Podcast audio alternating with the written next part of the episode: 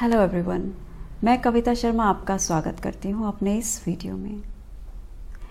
हमें ज़्यादातर बीमारियाँ क्यों होती हैं?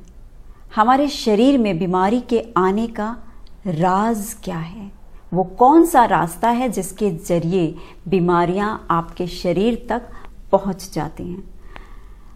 आपको शरीर तो बहुत सुंदर और स्वस्थ मिलता है।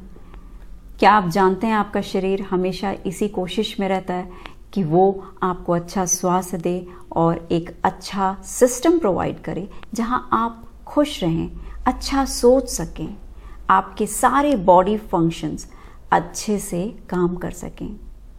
लेकिन इस शरीर की कोशिश के बीच आपकी भी कुछ कोशिशें जाने अनजाने में होती हैं, जिसकी वजह से आप खुद बीमारियों को इनवाइट करते हैं। सबसे पहले आपको ये बात समझनी हुई कि हमारा शरीर हमारे मन के अंदर है। शरीर केवल एक इंस्ट्रूमेंट है और मन की कोई लिमिटेशन नहीं। मन सर्वव्यापी है। फिर शरीर में बीमारियाँ कहाँ से आती हैं? आइए पहले रियल लाइफ में एक उदाहरण देखते हैं। रेडियो स्टेशन आपने देखा और सुना होगा। रेडियो स्टेशन आपके रेडियो सेट से बहुत दूर होता है और रेडियो स्टेशन से निकलती हुई तरंगे या वेव्स जब रेडियो से, रेडियो के उस स्टेशन से टकराती हैं, जिसकी फ्रीक्वेंसी रेडियो स्टेशन की फ्रीक्वेंसी फ्रीक्वेंसी से मैच करती है, तभी आप गाना सुन पाते हैं।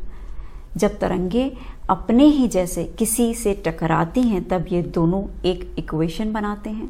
हमारे मन में बहुत सारी तरंगे, यानी वेव्स क्रिएट होती रहती हैं, इन्हीं वेव्स के माध्यम से हमारा मन सब चीज़ों का संचालन करता है।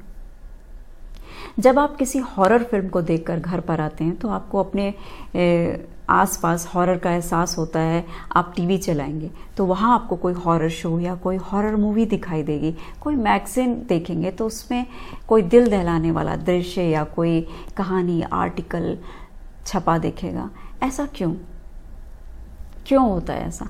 आपके मन की हॉरर वाली फ्रिक्वेंसी की तरंगे वहाँ वहाँ जाकर टकराती हैं, जहाँ उनकी फ्रिक्वेंसी मैच होती है। जैसे टीवी पर हॉरर शो मैगजीन में हॉरर आर्टिकल आपके मन ने वो सब चीज़ें आपके शरीर को प्रोवाइड करना शुरू कर दिया।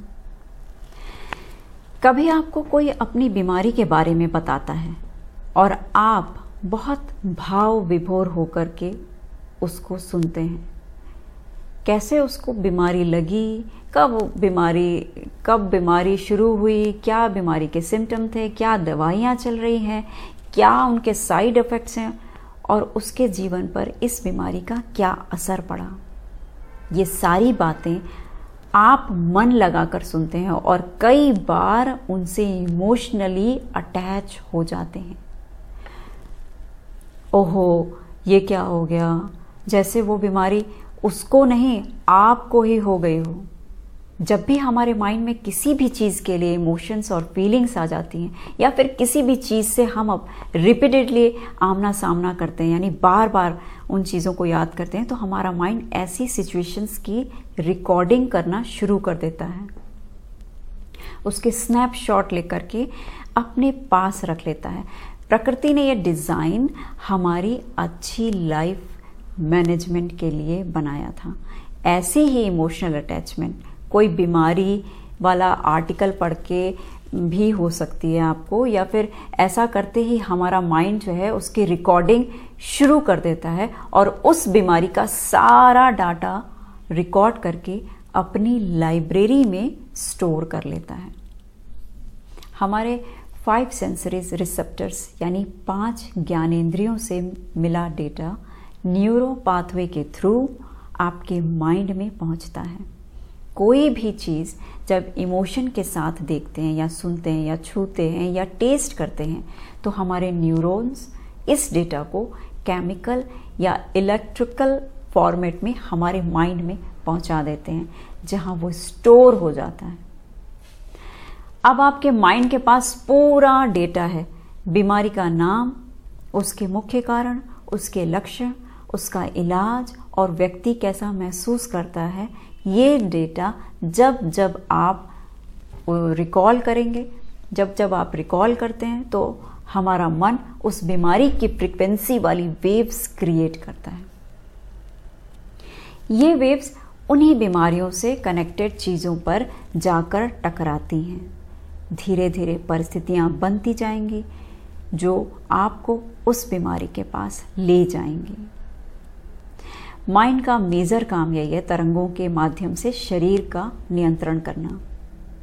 जितना ज़्यादा आपके पास बीमारियों के, बीमारियों का कोई डाटा होगा, उतने ही ज़्यादा चांसेस होंगे कि बीमारी के बारे में आप सोचते रहेंगे। सोचने पर तरंगे पैदा होंगी और अपनी फ्रीक्वेंसी वाली चीज़ों को आकर्षित कर लेंगे। लेकिन ऐसा पॉसिबल नहीं होता कि हम किसी भी बीमारी के बारे में ना सुने, ना पढ़ें, ना बोलें, ना किसी बीमार को देखने जाएँ। अगर बीमारियों का डेटा माइंड में स्टोर हो भी जाता है तो उससे बचने के भी रास्ते हैं। केवल स्टोर होने से तरंगे पैदा नहीं होती। स्टोर होने के बाद जब हम उन पर सोचते हैं, उस वक्त तरंगे पैदा होती हैं, जो बीमारी वाली परिस्थितियों में हमको डाल देती हैं। बार बार रिकॉल अवॉइड करें, क्योंकि हम मनुष्यों का इन तरंगों पर कोई कंट्रोल नहीं होता। हम बीमारियों के बारे में क्यों सोचते हैं? ज़ाहिर है, सबसे पहले उनके बारे में कहीं पढ़ते हैं, कहीं सुनते हैं, उसके बाद हमारे अंदर डर पैदा होता है कि कहीं ये बीमारी मुझे ना हो जाए। अगर मुझे हो गई तो मेरे बाद मेरे परिवार का क्या होगा? अब आप सोच तो ठीक ही रहे कि बीमारी ना हो जाए लेकिन माइंड के डेटा मैनेजमेंट में न, नो यानी ना शब्द नहीं होता। वो स्टोर ही नहीं होता रिकॉर्ड ही नहीं होता। आइए इसको समझते हैं। अगर मैं कहूँ कि अगले कुछ समय के लिए आप गोल्डन स्नेक के बारे में नहीं सोचेंगे आप करके देखिए। अगले कुछ समय के लिए आपके माइंड में सिर्फ़ एक ही चीज़ आएगी गोल्डन स्नेक नहीं वाला शब्द गायब हो जाएगा। नो गोल्डन स्नेक के बदले सिर्फ़ गोल्डन स्नेक माइंड रजिस्टर करेगा। जब भी हम किसी डर या चिंता जैसे इमोशंस के साथ उस बीमारी के बारे में सोचते हैं तो भले ही हम नो बीमारी क्यों ना सोचें। बीमारी की फ्रिक्वेंसी वाली वेव्स क्रिएट होंगी ही होंगी जो बीमारी को आपकी तरफ़ आकर्षित करेंगे। इमोशंस का आ, सोच के साथ कनेक्ट होना बहुत इंपॉर्टेंट है। अगर इमोशंस और फीलिंग्स हमारी सोच के साथ अटैच नहीं होगी तो ये तरंगे पैदा नहीं होंगी। Now we have understood that emotional attachment with disease recall give birth to diseases but how to save our self from this emotional attachment emotional attachment से कैसे बचें? मेथड नंबर वन अगर आपको कोई अपनी बीमारी के बारे में बता रहा है तो वो अपनी नेगेटिव एनर्जी को बाहर निकालने का प्रयास कर रहा है अनोइंगली बदले में पॉजिटिव एनर्जी उनको चाहिए।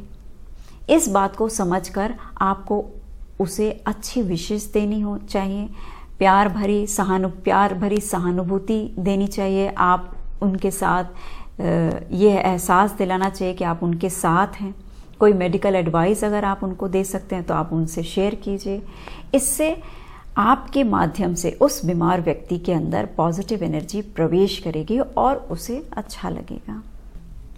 आपको इमोशनल या दुखी नहीं हो जाना है। आपको बीमारी नहीं हुई है। आपको नेगेटिव एनर्जी नहीं निकालनी है। ओहो, ये क्या हो गया? हाय राम, ये तो बड़ा बुरा हुआ। दिस इज़ रॉन्ग जब आप बताने वाले की बीमारी से इमोशनली कनेक्ट नहीं होंगे तो आपका माइंड रिकॉर्डिंग नहीं करता। और अगर आपके माइंड में किसी बीमारी की रिकॉर्डिंग नहीं होती तो you are protected method number two जब भी कोई आपको अपनी बीमारी की बात बताए तो अपने मन में कहना है आपको, अपने मन में। अरे भाई, ये सब बेकार की बातें हैं। इसको होता होगा। मुझे नहीं होता। ये क्या बकवास बातें शुरू कर दी इन्होंने? होती होंगी भाई ये बीमारियाँ।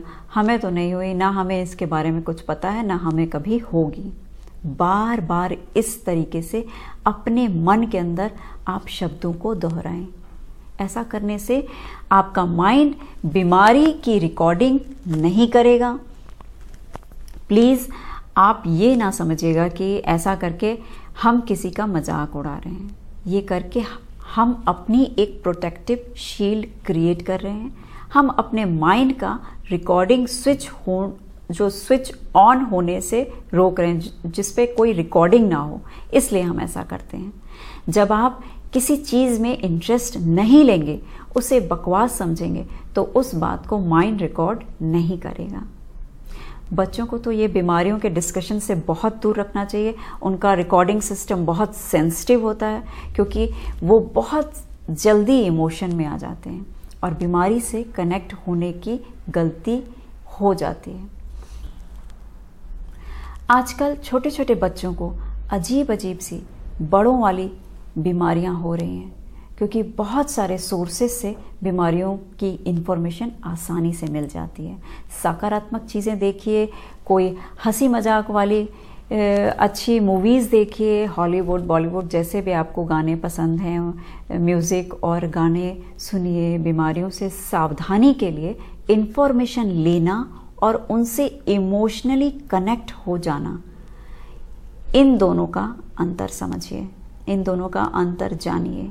इस तरह से अपने आसपास कवच बनाना और बीमारियों को रोकना, ये एक बहुत रहस्य की बात है जो मैंने आपसे शेयर की। इस वीडियो में बताई गई थेरेपी अपनाइए और अपने जीवन को सुंदर बनाइए। इंडिविजुअल कंसल्टेंट के लिए मेरी वेबसाइट पर बुकिंग रिक्वेस्ट भेज सकते हैं। We will get in touch with you. Video पसंद आया तो मेरे वीडियो को लाइक, शेयर और सब्सक्राइब ज़रूर कीजिए। Thank you so much